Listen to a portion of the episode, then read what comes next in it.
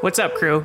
Welcome to Filming in Progress, the show that takes you backstage into the world of local businesses and the people who make them shine. We're honored to have Shane Wenzel, President and CEO of the Shane Homes Group of Companies, here today. With a background in marketing and a knack for innovation, Shane leads his companies while also shaping industry policy through organizations like BILD Calgary and the Alberta Enterprise Group. Shane, thanks so much for being here. Well, and thank you for having me. I'm excited for our chat today. Uh, if you can start, can you just give me a brief history on how you got into real estate development? well, it actually goes back to uh, you know where the company came from, and uh, the company was formed in 1979 by uh, by my father and his business partner at the time, Barry Balsley. Uh, they, uh, they, they, they worked themselves out of a job at, at a company called Neonex Shelter, which was a Jimmy Pattison owned company, and they built mobile homes. Uh, but the writing was on the wall that that, uh, that particular segment of the market was coming to an end. You know, there just wasn't enough, uh, just not, not enough need for it. So these two guys took their, their severance checks and they created Shane Homes. And from there, it just, it kind of grew. My father always wanted it to be kind of a family owned and run business. And and uh, slowly but surely, uh, you know, different members of the family started coming into it in various capacities, just based on their skill sets. I had to start at the bottom. I, uh, I became, you know, the marketing assistant for the company, learning under my father, and then eventually taking over that side of the business and starting to grow our marketing plans from there. Incredible. Yeah. Was the business named after you, or how did that come about? The business was named after me because uh, I mentioned Cal's partner, Barry. Barry only owned 25% of the company, but Barry's grand plan in the scheme of things was if he was financially capable to retire at 55, he would. And in the year 2000, Barry decided that's enough. So he retired out of the business and uh, it became wholly owned by our family. How was it being born into a into an entrepreneurial family? I know you're, you, you mentioned your father there specifically.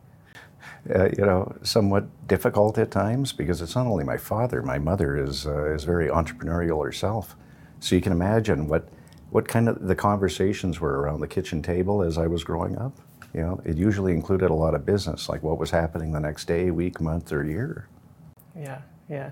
Do you think that shaped you to become an entrepreneur at a young age before you even, you know, you had entrepreneurial tendencies, or was that kind of learned along along the way? I think I had entrepreneur, entrepreneurial tendencies, uh, and it, and you learn a lot along the way. You pick up a lot by osmosis, but uh, there's only so much you can learn there. Eventually, you have to uh, you have to go and learn from others. You have to go back to uh, to school as well, and you know, learn the tricks of the trade that way. So yeah, that was uh, that was kind of my upbringing was was learning how to be an entrepreneur and learning how to run a business. Sometimes when when you're born into entrepreneurial families, you know, there's a bit of kickback, especially when you're a child. You know, oh, I don't want to learn from my parents or that sort of thing. Was that the case for you? I know you you said you mentioned school, and I know sales and marketing is in your background as well. Uh, yeah, yeah. Well, I mean, you're young, you're brash, you think you know it all, and uh, typically you don't. you do have to go and uh, and learn some skills from in, in other ways. And you know, I attended some courses at, uh, at the University of Calgary, and uh, and also spent uh, uh, seven years in in the TEC group through TEC Canada. You know, and that certainly opened my eyes to to how the growth of the company could become even more than just Shane Homes. Mm-hmm. Awesome. So through TEC, that's interesting. That's um, that's you know, there's plenty of groups out there that are that are uh, entrepreneurial focused, and they're becoming more popular these days. How was your experience with TEC, and was that before you took over the company? And what, what was the timeline there? It was literally as I became president of the company. It uh, it, it gave me the opportunity to get into a president CEO group, and uh, and learn from uh, from other businesses that had grown well past the size that we are today.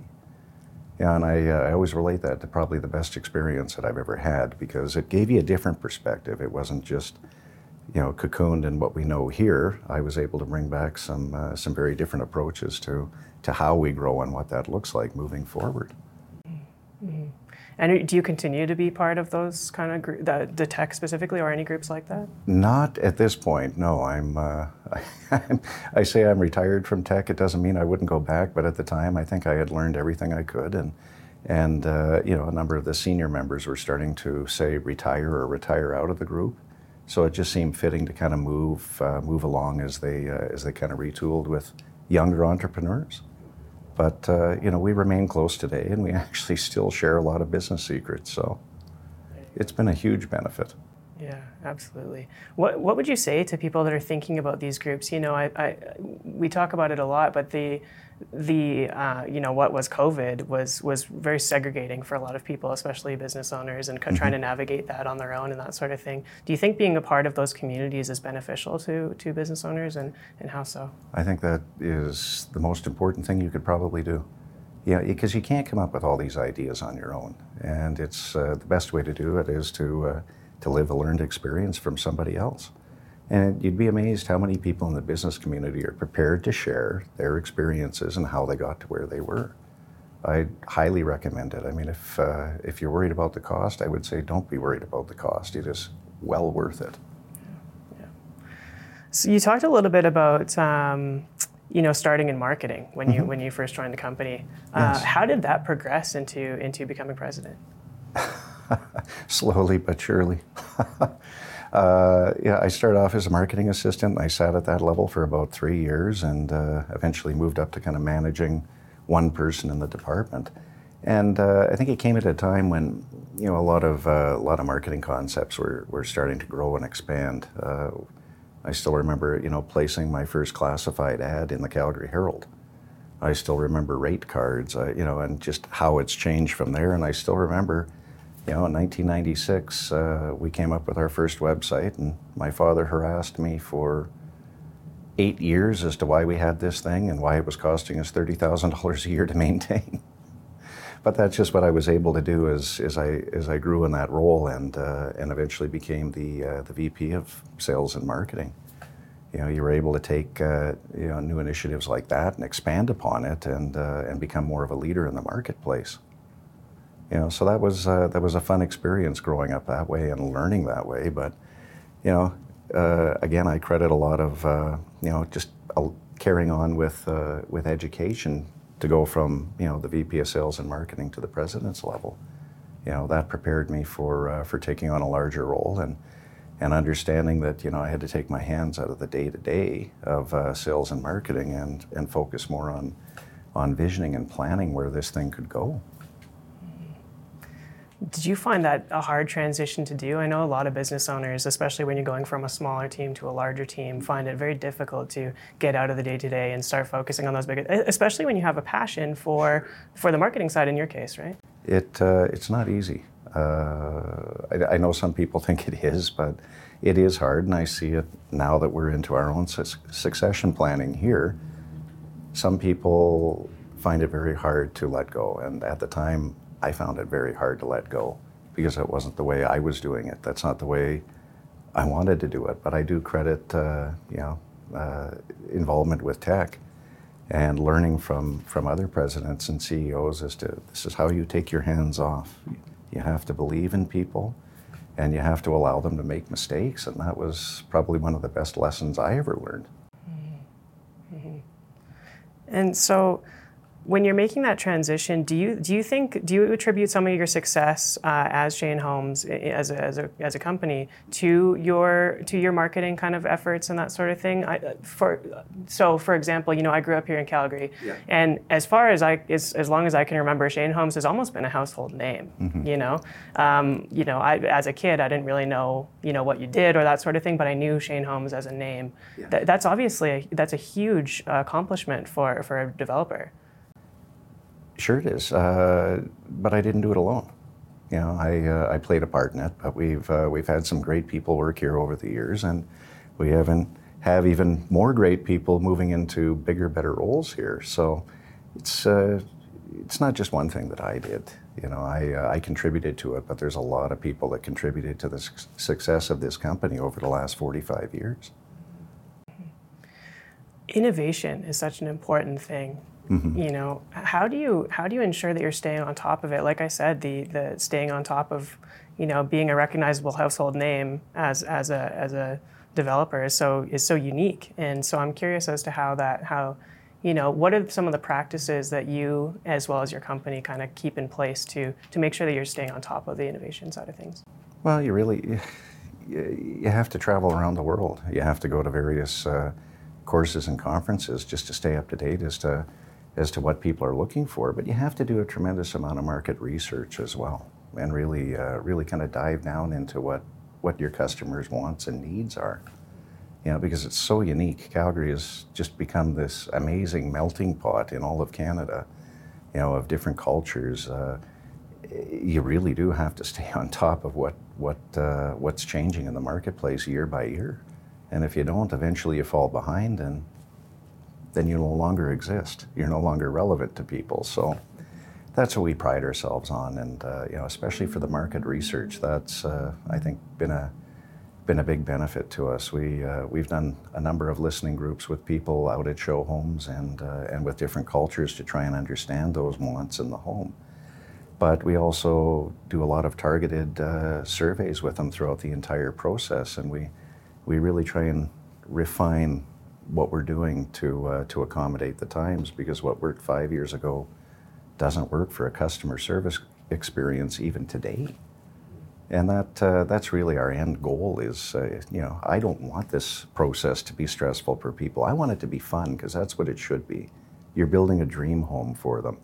So we're one of the few uh, few groups in in, uh, in Calgary that have who we call a uh, customer experience manager, and she touches every part of the business and even connects up with our uh, trade partners to ensure that that process goes as smooth and as fun as possible. Awesome. Mm-hmm. And that uh, that customer experience manager, you know, was that was that kind of idea of customer experience always important to you, or has that kind of been learned? You know what, my father, uh, years ago, he placed uh, the customer at the top of our organizational chart. And the only, uh, the only challenge I had with that is, although we did that, that's all that we did. We emphasized the customer, but you needed the programs and you needed to, uh, to fine tune the entire process all the way through to make it work. And that's one initiative that I've been working on since becoming president 12 years ago. And a lot of it comes down to finding the right people to help drive it. Because it's not, again, it's not just me.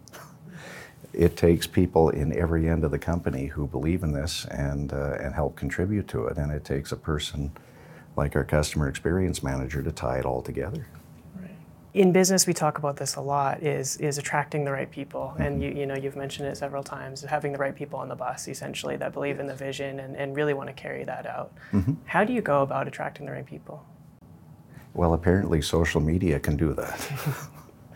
because now we're starting to get people say they watched a video of mine or, uh, or seen a post from Shane Homes or, uh, or, or even uh, they have a connection that they, uh, they deal with on social media with, uh, with either one of our salespeople or service people. So it's almost a team effort there as well.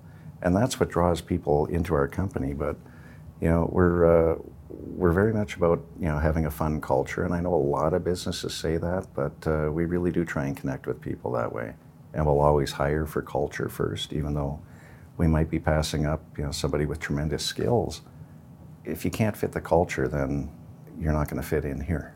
That that's our priority, and that's how you get the best people.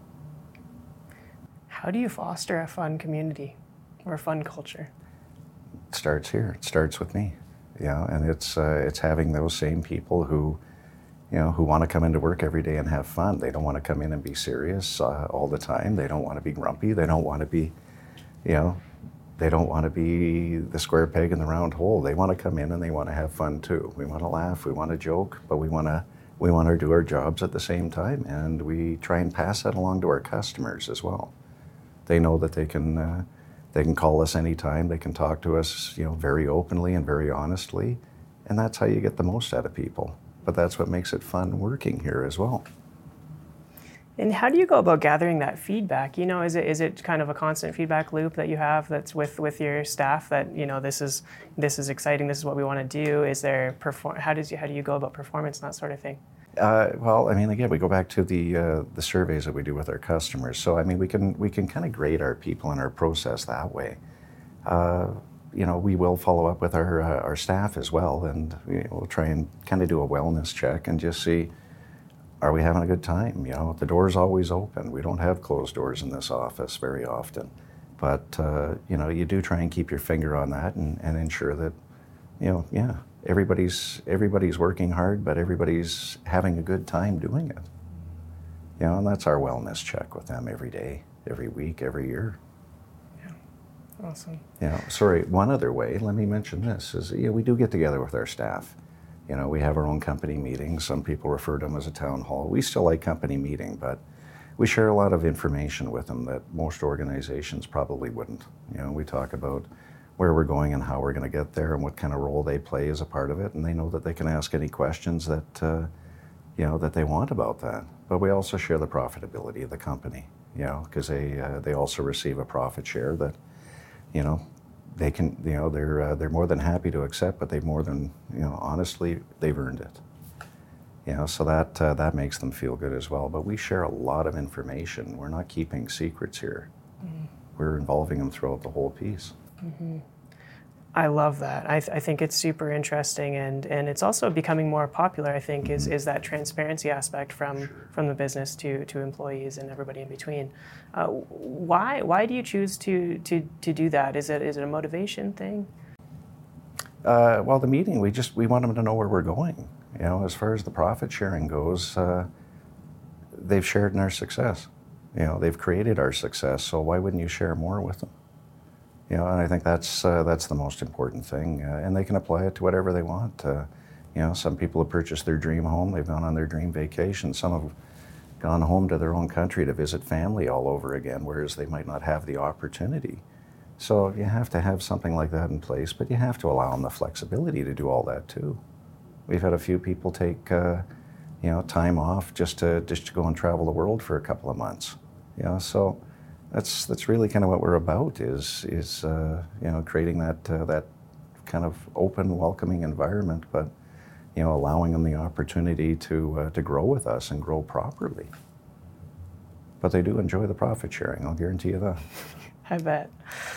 Um, have you ever had a scenario? You know, there's there's always scenarios where uh, some people respond really great to some things and mm-hmm. some people don't. You know. Yes. Have you ever had a scenario where maybe this this method uh, didn't work for somebody, and how did you how did you approach that? Oh, well, I think that's just inherent in any business. Uh, you know, when you're always trying different things, you're going to run into roadblocks where, you know, things don't always work the best. You know, we've uh, we've tried to stay on the edge of technology. Uh, you know, I'll just use one quick example that, that affected our customers greatly. We moved towards uh, electric hot water tanks here about uh, 15 years ago. That experiment lasted about a year because the costs were uh, two to three times more, and we had tremendous pushback on it. So we had to pull back on that initiative and uh, and go back to natural gas. But we, uh, you know, I had to pick up pick up quite a few changes for uh, for customers to change out their old electric to uh, to a brand new natural gas hot water tank. But that's just that's what happens when you're trying to be innovative along the way. You may not uh, it may seem like a good idea initially, but you'll find out pretty quick it sounds like you you've adopted the mentality, and, and I'm the same way. Um, and I think a lot of companies aren't these days. But you know, try, innovation requires trying and failing to learn. Oh, sure. Right. Yeah. Yeah. yeah. You you call yourself a tech junkie. What do you mean by that? Because I've never been afraid of technology, uh, and I think that goes back to even my parents. Uh, when fax machines first came out, I remember my father thinking this was the greatest invention. So he went out and bought fax machines for every show home, and these things were massive. They were about $5,000 at the time, and this is the mid 80s, so I think this translates to about $20,000 today. But every show home had a fax because Cal wanted uh, the paper flow to move so rapidly that uh, they could fax a deal into him and he could approve it right there and have it back within half an hour, even. So uh, you know, you learn from that. My mother, you know, she always had uh, always had the best, fastest new computers in her office. So you just get used to that when you're growing up.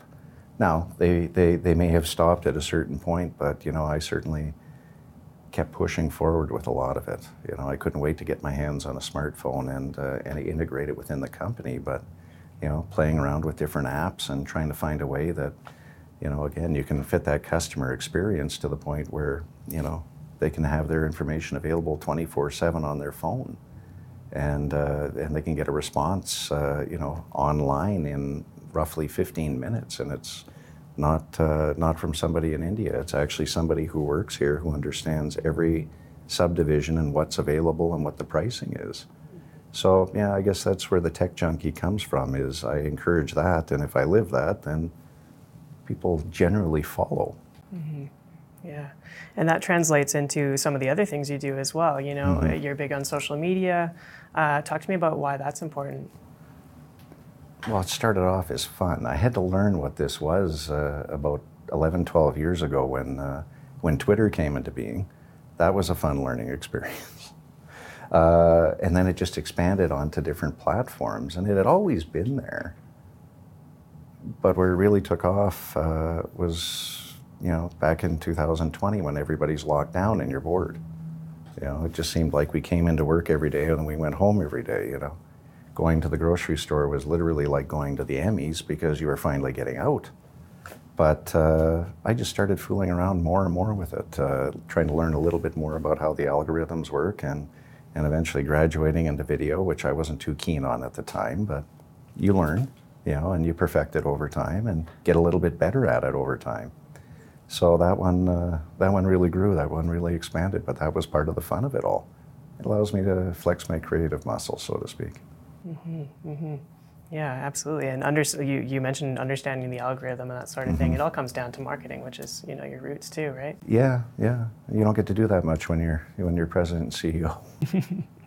uh, what what is what is kind of like what are the messages that you focus on? You know, um, business, uh, personal, whatever the case may be. What are, what are some of the pillars of your content?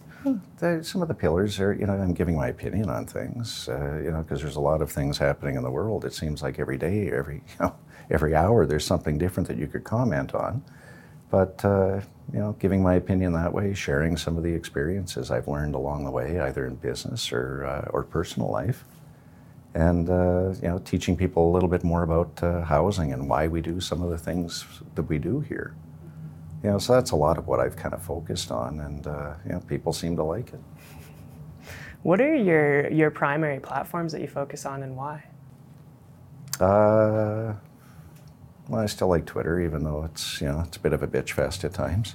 You know, you can't uh, you can't win with some people, but you know, Instagram is still fun you know, I, uh, I quite enjoy that. LinkedIn, uh, that just gives you an opportunity to share some, you know, some really good business advice and learn a little bit as well. I mean, if you use the platform for what it's intended, it's not just a job search platform, but you can learn a tremendous amount there. You know, so I guess without going to TEC, that's where I'm learning something new all the time. You know, there's always uh, there's always a different article or a video to watch. You know, I'm not a huge Facebook fan. I don't think I totally get uh, TikTok yet.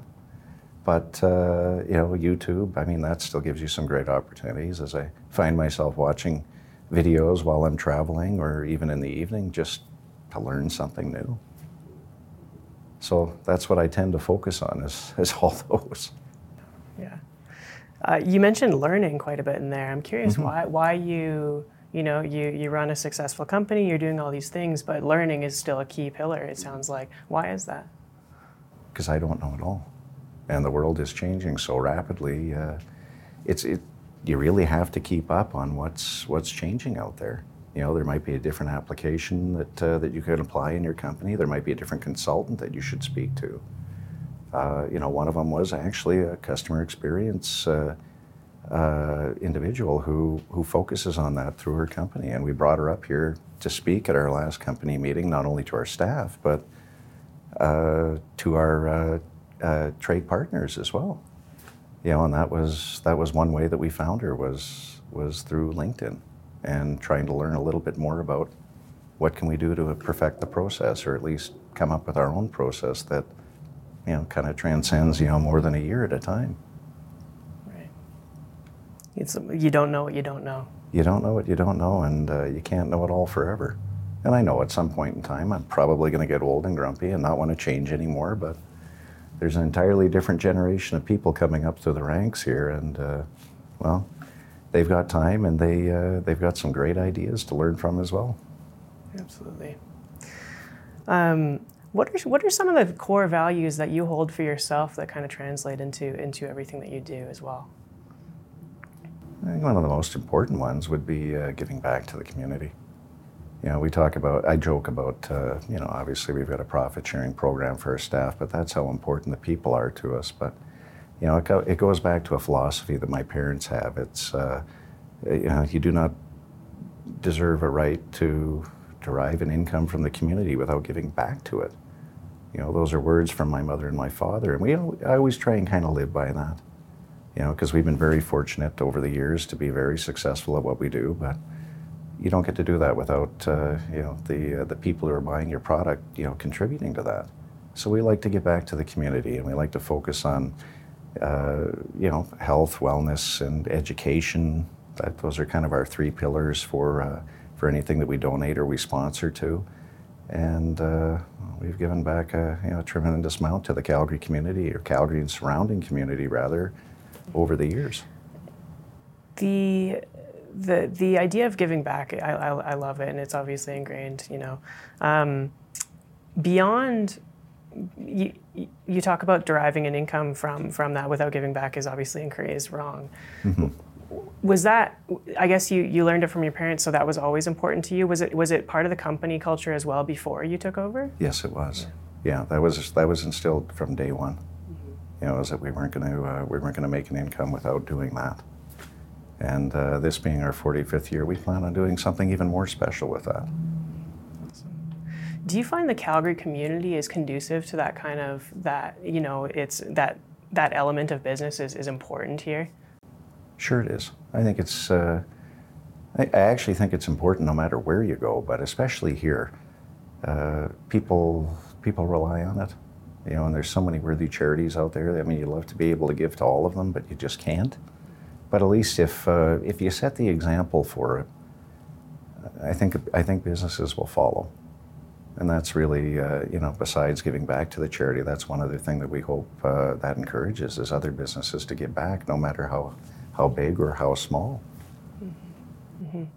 Yeah, it's it, Calgary business as, as a whole. You know, you, you mentioned off camera that, that Calgary is obviously, you know, your main market, and then mm-hmm. Airdrie as well. Um, how is how important has you know this foundation been to your business? Uh, it's been crucial because now I can put my mother and father over there, and they can focus on the charities that they really want to uh, to take care of. But we we, uh, we have the Cal Wenzel Family Foundation, and they, uh, they do give a tremendous amount away that way. And you've seen a lot of those endeavors up at the, uh, the Foothills Hospital with uh, the, the Cal Wenzel Precision Health Clinic. But you know, through the Shane Homes group of companies, we tend to focus a little bit more on, uh, you know, on the general community. So you'll likely find us at, you know, a few, quite a few of the, uh, the recreation centers around the city of Calgary and, and in Airdrie you know, it's a great, uh, great place to reinvest back in the community and help help them continue to grow. And how do you select these these organizations? With a great deal of difficulty, because you could literally get uh, you could literally get about 10, uh, 10 requests a week. So you have to try and find some happy balance. So we'll get together and we'll discuss it, uh, you know, as as regularly as possible, usually every month, and uh, and try and determine, you know, what what kind of fits with uh, within our own criteria. Like I said, you'd love to be able to give to all of them, but you just can't. Um, passion is extremely important in business. Mm-hmm. You know, uh, business, well, personal life and business. I, am curious as to how you find alignment between you know what you love to do and how you how you how you go about that in your business as well. I think it's different for everyone. Uh, you certainly have to be passionate about what you're doing on a professional basis. If you're not, then I would suggest moving on, go into a different career because you know it's not going to be fun otherwise. You know, this is uh, this is fun because it's forever changing. You know, there's so many different aspects to uh, building and development that you know it seems like every day there's a different challenge, and uh, you know, you, some you can navigate through relatively easy, and others you know, can be incredibly difficult, but another learning experience.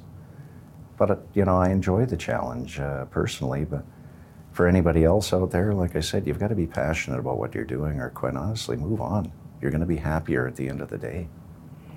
Mm-hmm. in spe- leaning into that, where do you personally get fulfillment out of what you do every day?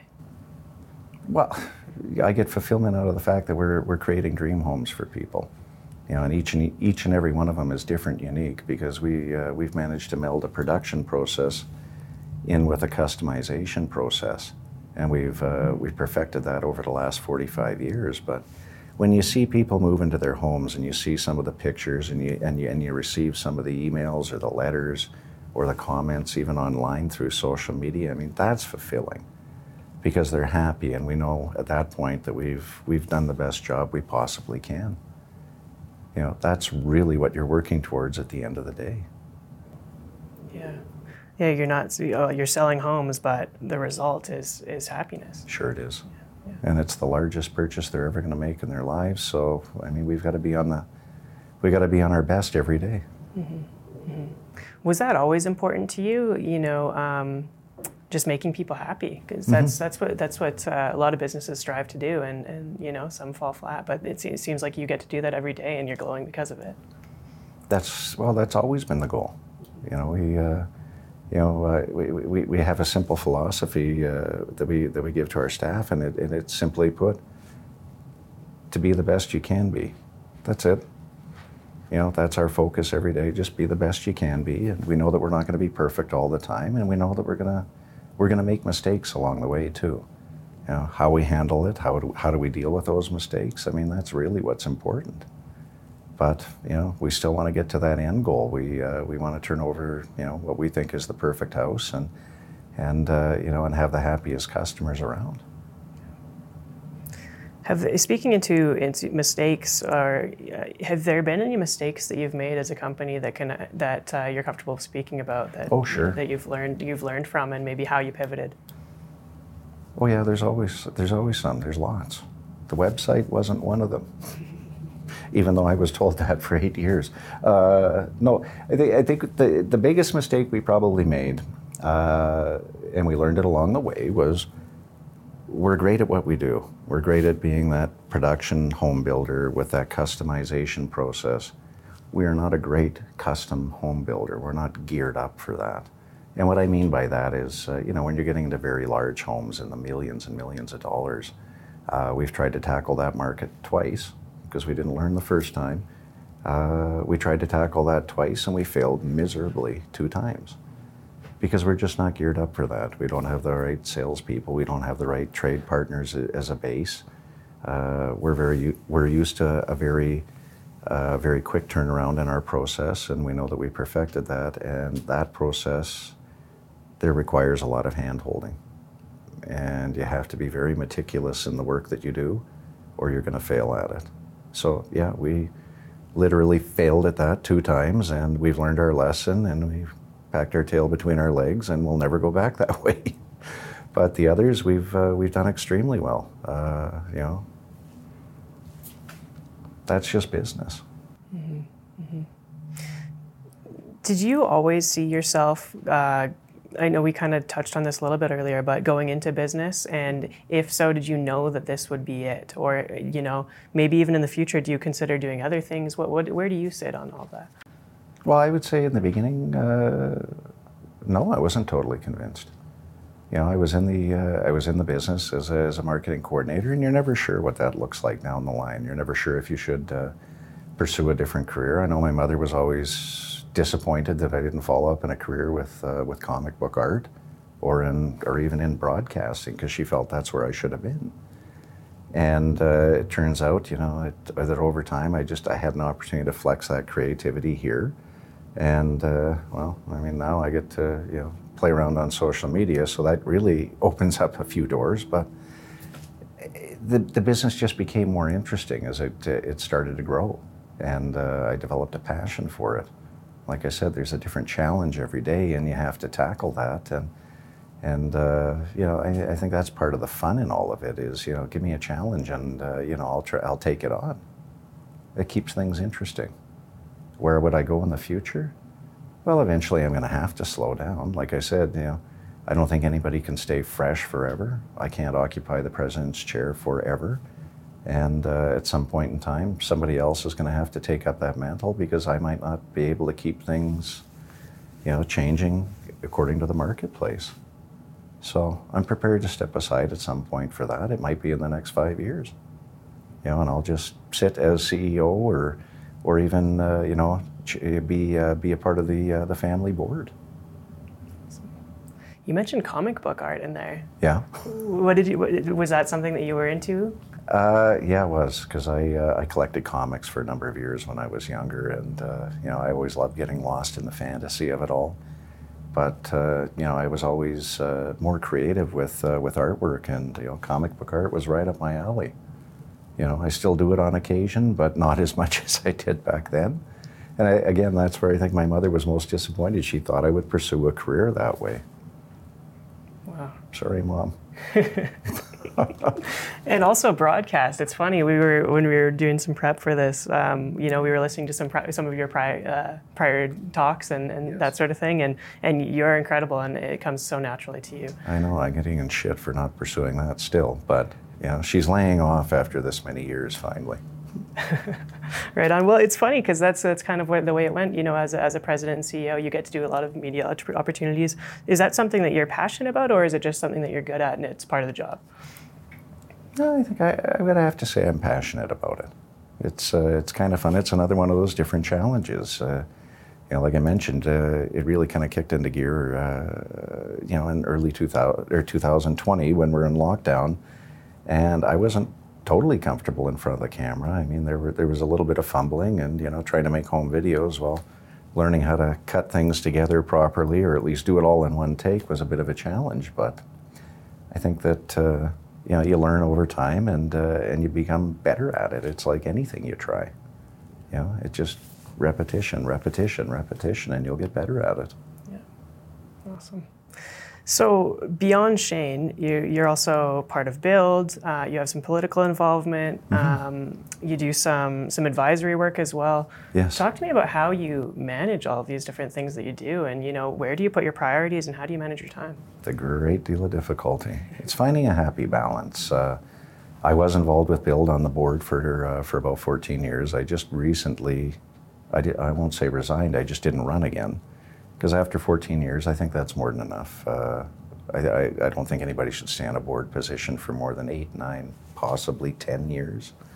Uh, not to say that my best before date was done, not to say that they didn't want me to come back, but I think 14 is enough. You know, I, uh, I contributed what I could, and it's time for another generation to, uh, to do their part. You know, with AEG uh, being a board member there, that uh, gives me more of a provincial perspective, so I can, you know, again, learn from different people from different industries and, uh, and understand the, uh, the issues that they have and you know, how the provincial or federal government can help kind of craft policy that makes, uh, makes sense for business. And the political involvement, that's always been something that, uh, that my family's been involved with. You know, my mother's a good old Saskatchewan girl, so she remembers, uh, you know, her, uh, her father, my grandfather, uh, you know, taking her to vote the first time she turned 18. You know, it was uh, it was it was just something that was talked about around the table in Saskatchewan. So it became a conversation, you know, around the table here, growing up. So, uh, and when you're doing all of these things, is it is it uh, does it come naturally to just kind of d- decide what how you're going to spend your time on any given day, or does it require a lot of prioritization? It requires a lot of prioritization. Uh, you know, again, I'm trying to trying to fulfill a role here. We're trying to expand the company. You know, so you're you're playing visionary and you're you're kind of hand holding. You're not as involved in the day to day, but then you're trying to find a happy balance between I have an obligation here on this board you have you know people uh, you know looking looking for opportunities to you know even get an hour with you just to have a coffee and and pick your brain about your experiences, which I'm more than happy to do. But you know, I think the first year I did that was during lockdowns, and uh, you know, it was 42 times. That was a little much, you know, but it was something I was willing to do because you're you know you have people asking for uh, for your time, so why not? Mm-hmm, mm-hmm. Does it ever feel like too much your workload? Oh, sure it does. You know, some days you feel exact, you know, absolutely exhausted, and there's you kind of ask yourself, why are you doing this to yourself? You know, and I guess I, uh, I look at it and say, well, your career is only for so long, and you might as well just take advantage of it while you can and give the most you can because I can slow down and I can relax later on if I feel like it. You know, so that's uh, that's really, I guess, the way I look at it. Although I am getting to the point where it's, you know, taking a little more time for myself is definitely a priority. Yeah. Yeah, I, I mean, recharging is, in, is integral to showing up every day, right? To the Sure best of your is. ability. How do you do that? uh, I make sure I get the hell out of here for you know every three months, you know, just even for a week, you know, and uh, you know leave technology where it is, and you know I'm not answering phone calls, I'm not checking emails. Uh, at most, I might take a peek at a few things on social media. Other than that, you know, I really want to just kind of disconnect, just you know, really kind of take in the moment. But you know, shutting down here, you know, it certainly helps uh, helps the mind. It helps the body. But every quarter, you've got to do that. I would recommend that to anyone. Are there any specific techniques? You know, you mentioned hi, like a kind of a hiatus kind of idea where you could just Mm-hmm. ca- take a full break.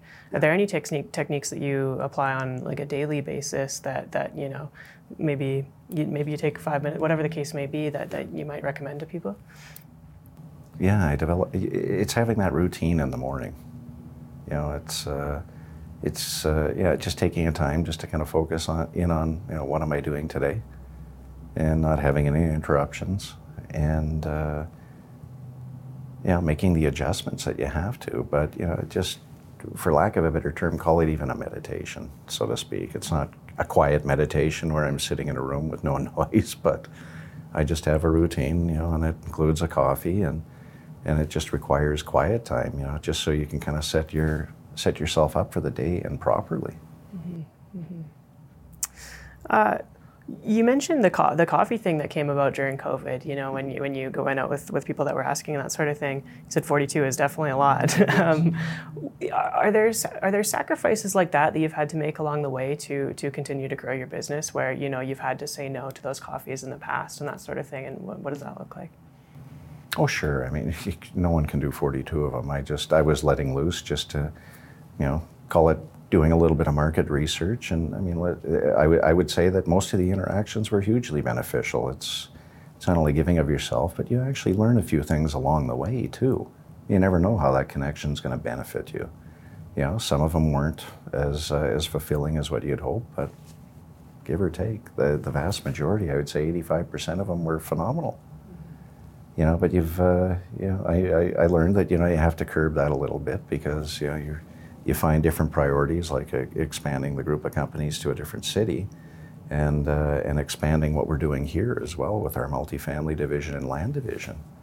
So every year every it, there just seems to be different priorities and you have to find a happy balance for what they are. But that is still definitely a part of it. Call it a, a kind of a soft way of mentoring. We were talking about TEC earlier, I'm curious. Um, you mentioned you're no longer part of TEC specifically, but are there any other like kind of you know I read about adv- advisory on your website and that sort of thing. Do you do you take part in either mentoring or being mentored or anything like that currently? Uh, no, I don't do any do any direct mentoring other than with the uh, the people here. Again, we're for us, we're uh, we're the, I hate to say it, the family members are kind of at that age and stage where uh, we're getting older, and uh, a few of us are going to you know step aside over the next uh, next few years. So, trying to mentor uh, our executive team and uh, and some of our GMs to to step up. You know, so that's kind of the mentoring that I do. Uh, you know, like I said, with the coffee appointments, you could call those you know soft mentoring sessions, and uh, and that's about about all the time I have to focus in on those right now. But well worth it. Well worth it. Do you find that you get just as much as you give when you're doing these mentoring sessions? Even you know they come to you as kind of the student, if you will, but Sure. sometimes through those conversations you learn things as well. Oh, absolutely, absolutely. Uh, yeah, sometimes it's uh, it's the one sentence or the one paragraph or the or the one thoughtful uh, conversation that you have that makes it all worthwhile. I mean, when you know that you've made an impact on people and all you've had to do is share an hour in a coffee with them, uh, that's really giving back. You know, that's how I'd like my dash to be remembered. Do you still? You were speaking earlier as well about um, you know working with your father. Yes. Is he still involved, and what does that relationship look like? yes, he is. Uh, at the ripe old age of 80, he's still involved in the business. He still comes in every day, and uh, and we still have great conversations about where to go with it. And and in some cases, you know, we'll butt heads, but not very often. You know, but uh, you know, he started it, and uh, you know, he grew it to a certain point, and my job was always to grow it even further. You know, and that's where the group of companies came from over the last 12 years. We expanded our uh, development portfolio. We expanded into multifamily. Uh, you know, Cal spends a special amount of time on the foundation, on investments, and uh, you know, we'll poke his nose in on the other business aspects on occasion. But he, he, you'll never get him to fully retire, and I wouldn't expect him to. Uh, you know, he, he's too, he's not too passionate. He's very passionate about all of this. This is this is kind of his second baby, and uh, you know, he's loved watching it grow. That's interesting. You mentioned that sometimes when uh, does it ever feel like a like an overstep, or what does that fi- family dynamic look like in business? That's always interesting for me to hear about.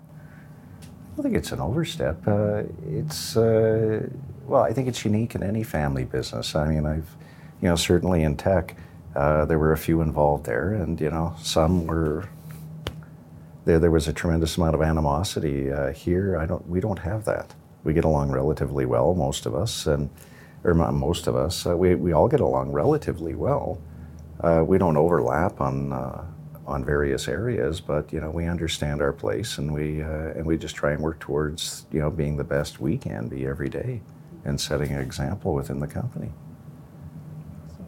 How do you manage that conflict when it does come about, especially between family members potentially?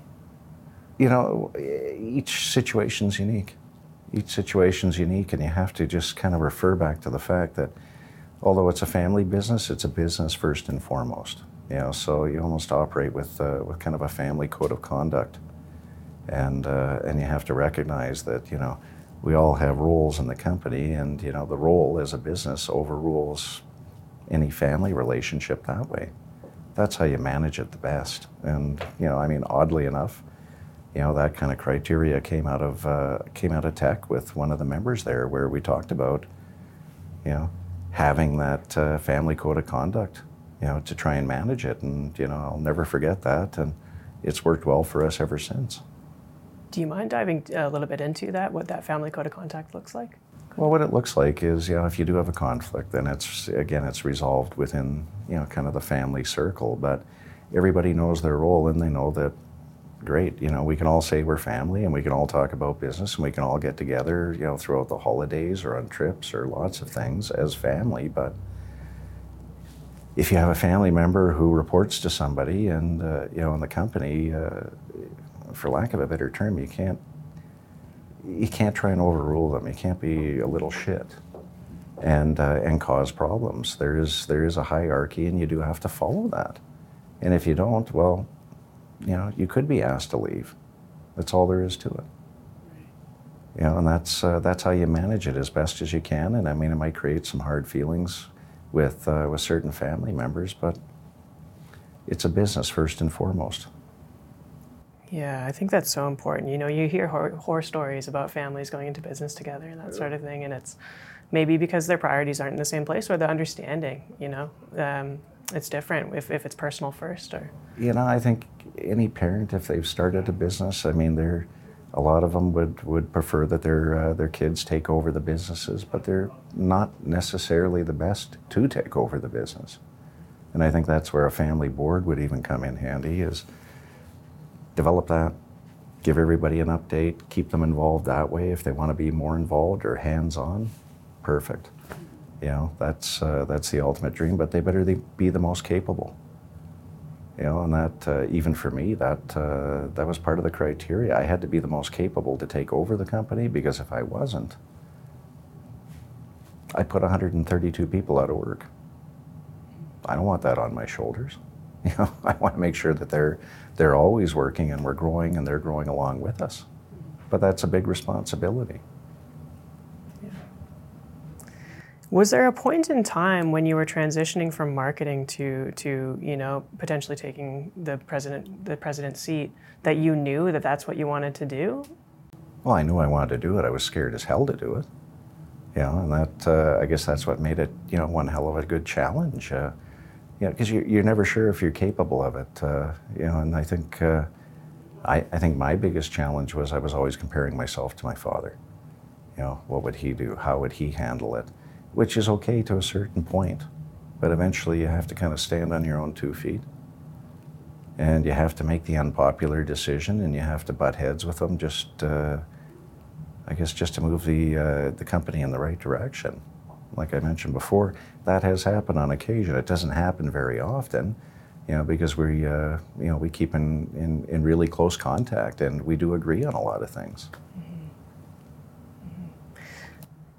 You mentioned kind of you know asking what yourself what your what your father would do. I'm curious did you ever experience imposter syndrome or anything like that or do you? I think that's exactly what it was at the time you know and that's uh, that was probably the first couple of years of it. You have that self-doubt and and uh, and you're never really you're never really yourself. You're you're making decisions that that they would make and you're responding the way they would respond rather than being your own person and trying to kind of come out of your shell so to speak and again, I think I, I'll go back and I will credit, you know, TEC Canada and and uh, the friendships that I developed there in in kind of coming out of that. I think that uh, that was probably one of the best improvements or the best experiences I've had, and that uh, that gets you away from being the imposter for sure. Now I have a, a, son that I have to deal with that way, you know, but at least I know, and uh, you know, and I can kind of help him navigate that as well. Is, is there any, you attributed TEC, which is incredible, but is there any specific things that they, uh, they, they taught you in how to, how, how to go about that, how to challenge those kind of, those self-limiting beliefs potentially? Well, I mean, with, with, TEC, it was a very structured approach. Uh, we every day, or every day, every month, we would have a meeting, and uh, every couple of months, we would each bring an issue, a pressing issue, uh, to put out in front of the group. You know, and we had to have that in four days prior to the uh, the session, so everybody had time to read up on it. You were expected to read up on it, and you could be dealing with uh, upwards of six of these every session. And I think that was uh, that was the best way to go about it. That was the best experience. So it wasn't just one individual. I mean, there were obviously bits and pieces from everyone that contributed, but those, I guess, business cases were the ones that that, that, that kind of gave you the most direction. Whether it was your issue or not, you could take something from that and apply it to your own business. And you had the best minds. You had your informal board giving you the best advice. That would be it. Right. Awesome. Um, you, you've hinted, and we talked a little bit off camera about uh, expansion Mm-hmm. And you know, you mentioned also 45 years, so congrats on 45 years. Thank you. Um, and but you've been in Calgary and area for for that for that duration, mm-hmm. and now uh, you are headed. Not north. It's too damn cold up there. We're going south. We're going down to Dallas. You know, we were uh, we we wanted a second uh, city uh, as part of the company for a number of years, and uh, we had hoped it would be uh, Nashville, but we we probably missed the boat on that one, but you know, we have some, uh, you know, some good business partners down in Dallas, and the opportunity presented itself, and uh, we decided to take it. You know, so we were just down there. We were just visiting with our new general manager for uh, for our Dallas division, and uh, he appears like he's going to fit in well with our culture, and uh, we should have uh, show home started in September. We'll be ready to go. Awesome. Back to the wild, wild west, so to speak. no doubt. What, what was the driving factor of that decision? Was it just like that was the right market and you've always kind of been looking, or, or now was the time for whatever reason? That was always the right market. Believe it or not, that was actually one of my goals out of TEC many years ago. Was I wanted that second city. Uh, you know, but as you, you know, I mean, we, uh, we, we, we would motor through our uh, strategic planning sessions, but we always had other priorities kind of getting in the way of that, and for good reason. You know, we didn't have a multifamily division. You could see that happening in the marketplace more so. Uh, you know, so we took baby steps to building up our multifamily division. Land, well, of course, if we don't have land, where are we building? Uh, so that took priority as well. And uh, and uh, and that customer experience. So I had to get those priorities out of the way first, and then we started to look. And believe it or not, we were we were close. We were close on Nashville. Our land guy was ready to go down there, and he had three parcels to pick from in March of 2020. And then the world shut down. you know, it seemed like a second city was jinxed at this point because I couldn't, in good conscience, send them down there when you had no idea what you were going to open up to. You know, were people going to be so scared that they wouldn't come out and buy? Uh, you know, and within the first month of dealing with COVID protocols and various lockdowns, I had to reassure our staff here that they would still have a job even if we just broke even. It wasn't about making a profit that year, it was about taking care of our own. So we shelved the idea we put the idea on hold, and uh, when we opened up, it wasn't immediate, but within a few months, boom. You know, the market exploded, and uh, and things took off, and you know, again, Nashville just kind of sat on the shelf, and by the time we got back down there, uh, what was that, about 14 months ago? Nashville had, had exploded as well. Raw land pricing tripled, and we would have been getting into the market at the wrong time.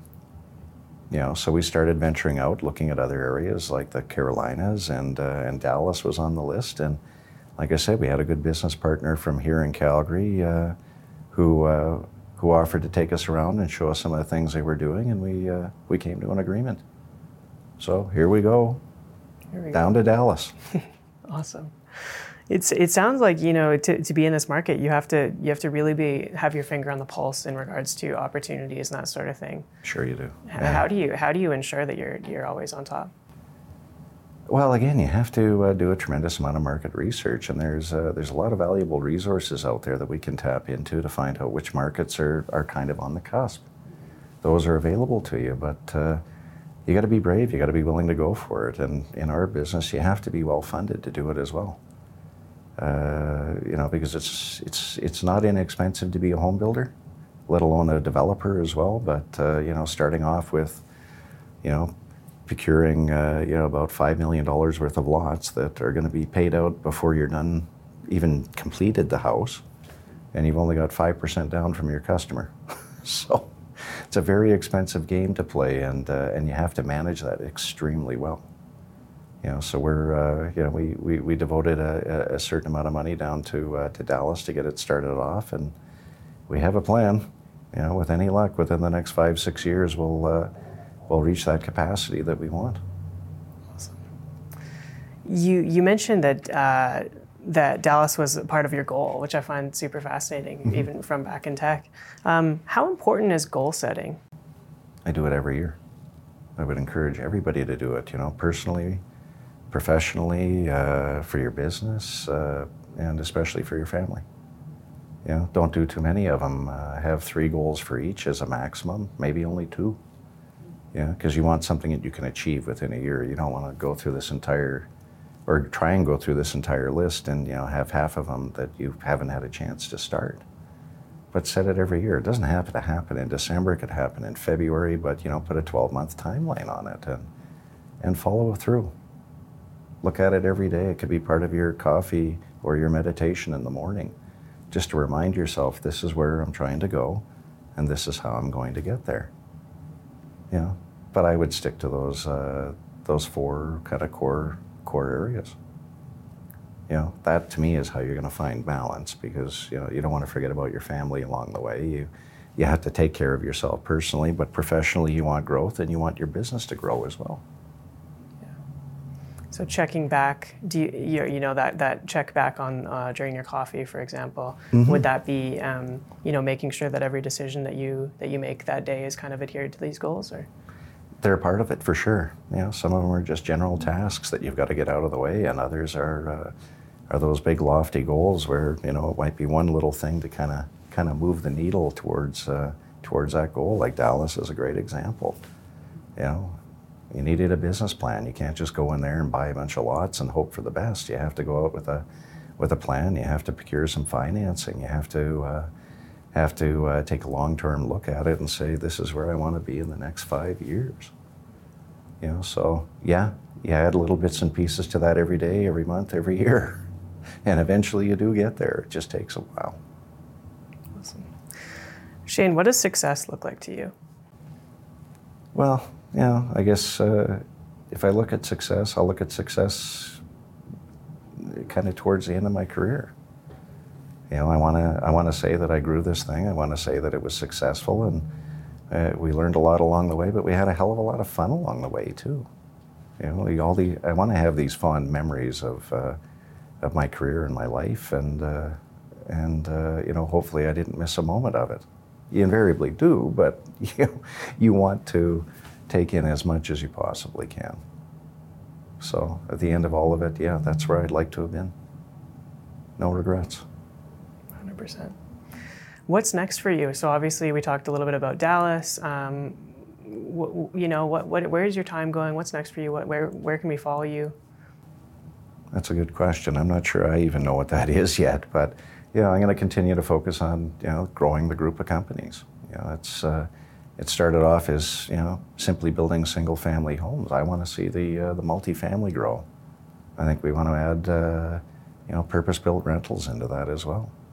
You know, I want to pick up uh, you know where my father's left off with uh, with investments and you know start looking into what else that could possibly be. You know, the world uh, the world is changing every day, so it's hard to tell. You know, 30 years ago when I, uh, when I, uh, little over 30 years ago when I came into the company, I couldn't have told you what it was going to look like. So, you know, another, uh, another 20, 30 years from now, who knows what it'll look like? Will it even be home building or what will that look like? That's the big challenge. You know, is it going to end up just being a pod for people to live in uh, that we just move around from site to site to site? I don't know. Maybe it will be. Mm-hmm. You just take your pod with you. I'll just stick you on a different piece of dirt. That's the exciting piece about innovation in general, like bringing it full circle, right? Is that you never, like you said, you didn't know what, what the plan was at the beginning, or sorry, not the plan, but what, what was to come. Yes. And uh, and now fast forward, you know, 30 years, and who knows? Who knows? Maybe we'll build airports. I don't know. Maybe the airport won't matter anymore. Maybe people will be content just kind of, you know, going through a transit system somewhere, a hyperloop. I don't know, but you know what the fun part is is uh, never knowing and always trying to lead it always trying to innovate it. That's the fun part. Yeah. Amazing. Well where can we send people to follow along your journey and, and continue the conversation? Oh if they want to hunt me down i've made it really simple. It's just shane wenzel. You know at shane wenzel on instagram twitter linkedin. Couldn't do that on tiktok because some little turd who was 17 years old took it already but i got the real shane wenzel uh, but generally, that's where you can find me. Just add Shane Wenzel. Awesome. Well, thanks so much for your time today, Shane. It was incredible speaking with you, and Aiden. I'm sure there's going to be so many people that derive value from from what you had to say. So. That's great, Aiden. Thanks for having me. Thank you.